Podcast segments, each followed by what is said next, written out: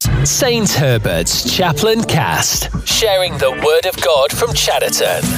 What a way to lift your day! Hello and welcome to this week's Chaplain Cast. I'm Dave. And I'm Cara. This week we're very excited to share with you our wonderful experience of going to the Hope in the Future Mass.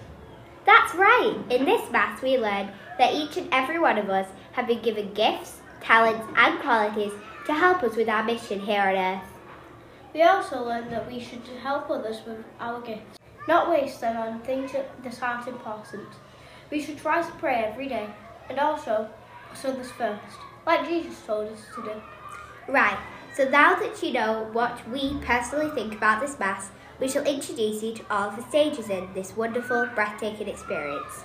When we first when we first sat down, we were treated to a selection of biscuits whilst we watched an amazing band perform the most incredible hymns.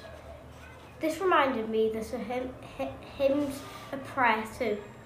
So in essence, we were saying prayers and singing at the same time. Well said, Cara. So, after this, a priest from the Diocese of Salford shared a story from his childhood about Jude Bellingham. He then showed us how it linked into Jesus' good preaching. This taught me that we should always be followers of Christ, like Jude Bellingham was to his team. Yes, babe, that's a very important. That is very important. Next, a special lady had given her life up, up for Jesus. Jesus came. She had used to work for a chocolate company, and she told us, and she told us all about how she she had a calling from God to give up her life for Him. This inspired me to pray more, since since if I worship God more, then I will become become closer to God. After this, we did an interactive task. In this task, we had to go to different stalls, which were set up around the hall.